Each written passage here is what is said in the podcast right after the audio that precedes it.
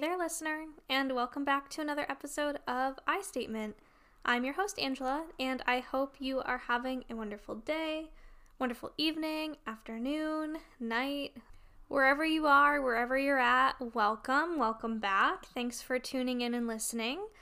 I am doing okay. It is a Sunday Sunday morning, so the day before that this episode will be released, I am recording it, which I don't always love to do, but I was having kind of a hard time thinking of what I wanted to talk about this week. And that's probably because I am so busy. All I'm doing right now is student teaching and working two jobs currently, which will increase to 3 in a couple of weeks, uh, getting ready for classes, and a few other things that are on my plate that I have to be working through. So I won't say I've put I statement on the back burner of my brain, but it kind of feels like it slid into that spot this week. But I'm here, we're all here, and I am going to talk about confidence today. Now, I know confidence, of course, isn't one size fits all, it's very subjective and individualistic. And so I'm just going to talk about my experiences with kind of gaining confidence and working through that. And it's not meant to be a complete transition onto onto your life or onto what you need for confidence or something else like that.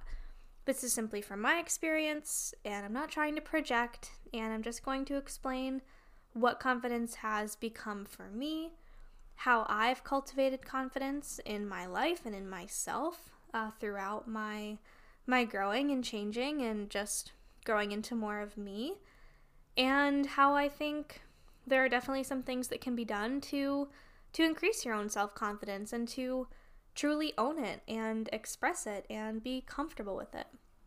So, here we go. This episode is actually inspired. So, after I was thinking about, okay, what do I want to record about this week? What do I want to talk about? I thought back to my student teaching placement. Uh, I think it was last Friday or Thursday, so not this week, but the week before. One of the very like first days that I was in the classroom. And in our social studies uh, classroom, in that teacher's classroom, they are working on claim, evidence, and reasoning pieces. And so basically they're they're making a claim, they have to justify that claim and provide historical facts and evidence as to why their justification should stand, why it matters, why it's true, why it's real, all that kind of good stuff. So that's what my students are working on. And she had put a couple of reminders on her board for what she wanted them to remember in order to effectively communicate and write a claim evidence reasoning piece. And on the board, in big letters, was the word weak, as in the opposite of strong. so weak, and then underlined, and then the first thing was I statements. and I, I kind of did a double take, and I, I thought to myself, oh, oh, okay. No, that makes sense for this scenario because in claim evidence reasoning pieces, I statements or first person statements can take away from your justification in your claim, especially with phrases such as I think or I believe or I want to say, things of that nature, which my fifth and sixth graders are probably more used to writing than just stating what they actually believe as the truth or in second or third person. So, yeah, I saw that on the board and it didn't, it obviously didn't really make me lose confidence in the concept of I statements because A, this was totally out of context. This was a totally different scenario and situation where language mattered, where what my students were using in order to communicate their thoughts and reasoning effectively mattered. However, it definitely did make me think a little bit about what I'm doing, the message I'm trying to send, the work that I'm doing with I statements, and trying to use them as a space or a form rather of accessibility. And it made me question for a minute, you know, okay, is my mission truly solid here? You know, what's the reasoning behind it? What's my claim? Why am I doing it? Why do I have a podcast called I Statement? What does that even mean? Am I really using I statements in my podcast? And so my mind just kind of started to wander. You know, I'm I'm in the classroom with my students and we're supposed to be thinking about math and I'm just standing there in the back of the room thinking about, "Oh my gosh, I statements, I statement." Is it is it valid? Is it true? Are they necessary? And then of course, yes, they are. They're absolutely necessary. This is a totally different scenario, but it made me think about confidence. It made me think about what feels good to me, what feels fulfilling to me and for me, and how I've kind of cultivated that in my life and what that can look like in in many different forms and in many different um, situations. So, just as a preface, I've never been the most confident person. I think I can exude confidence sometimes, and Vanessa can actually speak to this and may have actually spoken to this in one of the episodes that I've recorded with her, but she will often say that I tend to present my professional self, and I'm using that in air quotes because I don't love the connotations of professionalism and how the word itself, professionalism, the the state of it discriminates against against groups of people. So I do not like to promote professionalism in that sense, but she has said before that I tend to show that side more than what she would refer to as my authentic self. And I I totally agree with her. And I think that that right there translates to me at times not having authentic confidence. It's more of a facade sort of confidence or maybe a convincing sort of stance and presence and way I'm acting and communicating.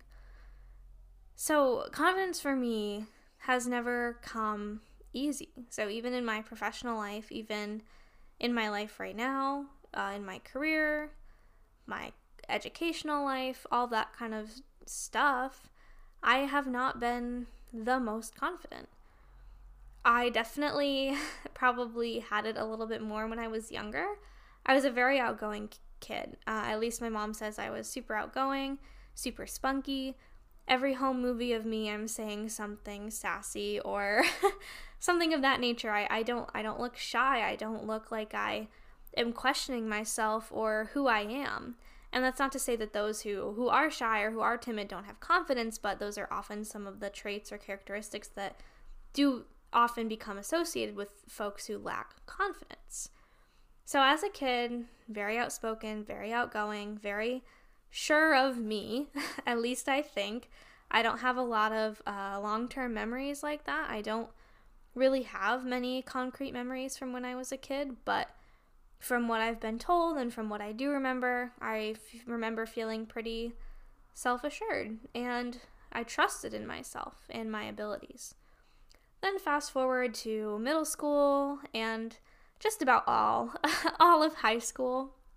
Um, definitely did not feel confident. I absolutely 100% lacked confidence. I didn't know who I was. I didn't know who I was meant to be. And throughout that whole period of about six, seven years, I was going through some mental health concerns and I developed an eating disorder.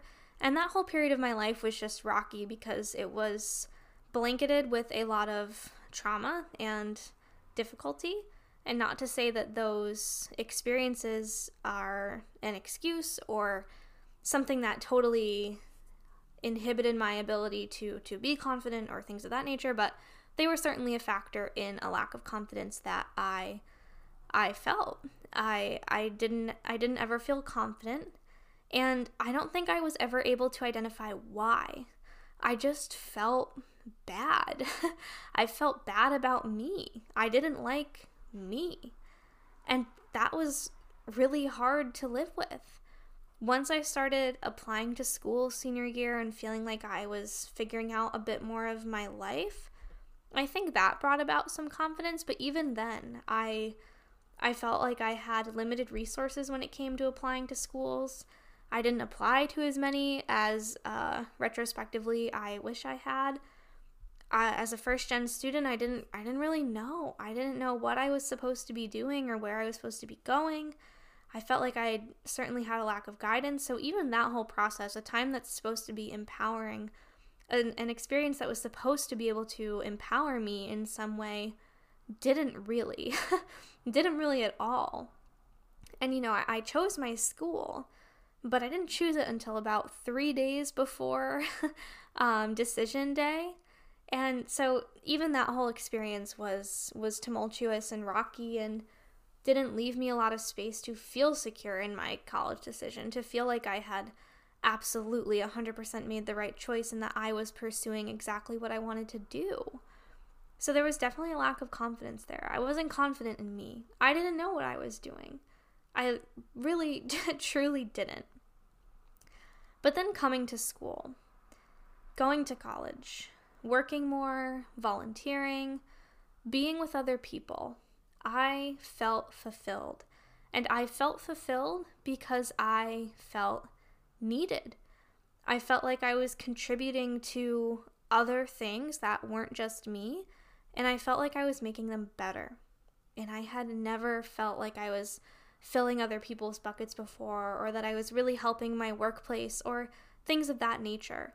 And my my trusted colleague pointed out to me the other day when we were talking that I feel confident when I feel needed. When I feel like what I can provide and what I can give is being received in a positive and transformative way. And he is absolutely 110% correct in that in that claim, in that assumption. I do feel confident and I do feel fulfilled when I am needed because I like to do. I like to produce in air quotes. I like to do things and I trust in myself and feel tremendous self assurance when others receive those things that I do with with open arms, with pride, with gratitude, with whatever it may be, whatever positive reaction it may be. I will always feel good about that. And going to school made me realize okay, what I need to feel confident is not what everybody else needs to feel confident, first of all, because I have friends who feel confident from looking their best or from giving to others or when they do something extremely specific related to what their career intentions are, career goals are. There are so many other ways that confidence can be can be felt and can be assured and even given but it's not the same for everyone. And being able to identify the moments when, okay, I felt good about me because I just did this. That helped me realize a trend. There was a huge pattern there over the years that I was that I was noticing and and those experiences have helped to shape and make me realize what exactly makes me feel confident. What makes me feel like I can rely on myself? What makes me feel like I trust in myself, what actually makes me trust in me. And that's tremendous. And again, those experiences and those things look different for everybody. So it's not, you know, not everyone is going to feel confident from fulfilling someone else's or something else's needs. That's just me. That's how I feel good about myself. And I don't even know if that's the best way to feel confident because constantly fulfilling others' needs kind of promotes a culture where I neglect my own. And I am certainly not trying to promote that. I have a lot to learn in that department, in that category. But for the purpose of this episode, a confidence episode, I've been able to recognize what makes me confident, what makes me feel confident, and be confident. And that's tremendous. I don't know exactly how to identify those feelings and those experiences in other people, but I do encourage you, each one of my listeners, to think about those things or those times or feelings when you feel very sure of yourself. Because we know what that feels like. We know what it feels like to maybe have a sigh of relief or feel like a weight's been lifted off our shoulders or just feel like we can take on the world and that those are feelings of confidence those are feelings of trusting in ourselves that we can do this thing or we can achieve that taking the time to reflect on okay, this is what makes me feel good. This is what empowers me. This is what boosts me up. This is what fills my bucket. Here I am feeling confident, like I trust myself. Identifying those experiences and then seeking more of them. I mean, that's exactly what we all should be doing to feel and be our best selves. And I, I can't emphasize that enough. I've realized in my life I've gone through a lot of a lot of trauma and a lot of difficult experiences and times, but when I'm able to feel confident, when I do feel confident, I feel at least mostly like my best self. And even more importantly, like my authentic self. I feel good. I feel happy and treasured and respected and uplifted by those feelings, by feelings of confidence, by feeling like I am doing good. Like I can take on something else or I can push through and I can make a change and I can advocate, I can empower. Whatever those feelings are for you, that's what they are for me. Those are so great to cultivate and have present in my life whenever I'm able to create them. Confidence comes in so many shapes and sizes, in different forms. There's body confidence, there's self confidence, there's relationship confidence, job confidence, so many different types of confidences. And what I can say to all of those is to envision yourself as you want to be. Envision your positionality in those spaces and areas such that you are your ideal yet authentic self, that you are in your best spot in those spaces in envisioning that, determining, okay, what does this look like? How do I look? How do I function in that space of confidence? That will absolutely help to cultivate and grow confidence because you'll be able to identify, okay, this is what I need. I need this. And then to affirm it. Affirm yourself. Affirm that relationship. Affirm that job. Use I statements to communicate to you and even to a space, an empty room, or others around you, that this is what you need to be confident, or this is who you are when you are confident. I try to say things like, I am still worthy and valuable when I'm not needed by others. And that helps to shift my own mindset of okay, constantly being needed isn't always a great thing. I shouldn't be dependent on that to feel fulfilled, but also recognizing that that is something that does make me confident and helps me be fulfilled. So it it sort of balances balances the two for for me.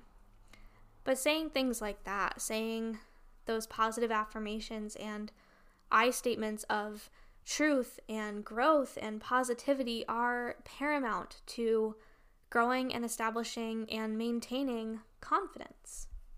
Right now, I am feeling pretty confident because I've been working on a very important and necessary project and endeavor for my college related to student communications, to advocacy, to empowerment, and to equity, inclusion, and belonging.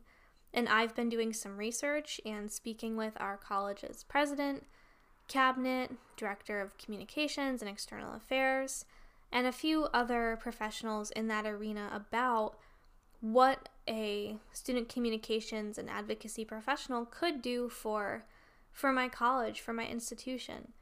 And doing that research, doing that work, having those conversations and putting it out there that hey, this position is more than necessary right now is incredible and helps me be confident. That makes me confident not only confident about the outcome that will come from all of this and what I expect to happen, but just in myself.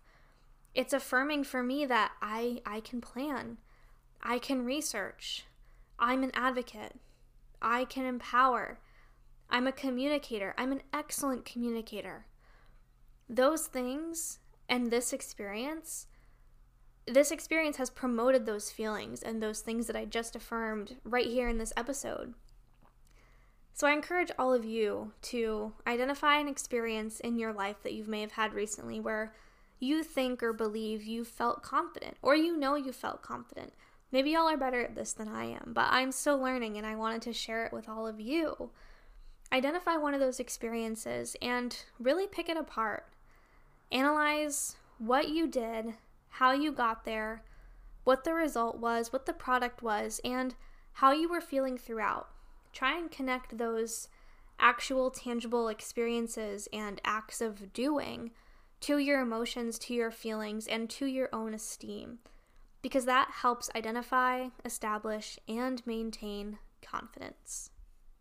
I feel like I could speak a lot more on this. I would love to hear others' experiences on this. So if you relate to this episode or feel as though you're coming to discover your own confidence whatever that means to you, please share it with me. Please, I want to know. I want to empower you and I want to hear about your own experiences and learn from all of you. I'd love to do more research on this and maybe even have a guest to talk about coming into your own confidence or coming into confidence in a scenario that is close to you or important to you. And yeah, this this has been fun to talk about. It's hard to to be confident and to affirm it and to assure it and truly claim it and be proud of it. But doing so is so important and makes me, at least, feel really good inside. It makes me feel like I can tackle other things. It makes me feel like I can challenge myself and dare to be different, dare to step out from what I'm used to, dare to engage with something that I might feel unconfident doing. Confidence is key. Confidence is important, and confidence is something that can empower all of us to do our best and feel our best every single day. So I hope this episode resonated with you a little bit. Please tell me about your experiences coming into your own self confidence or whatever type of confidence you want to share about. Thanks for listening, and I'll see you next Monday.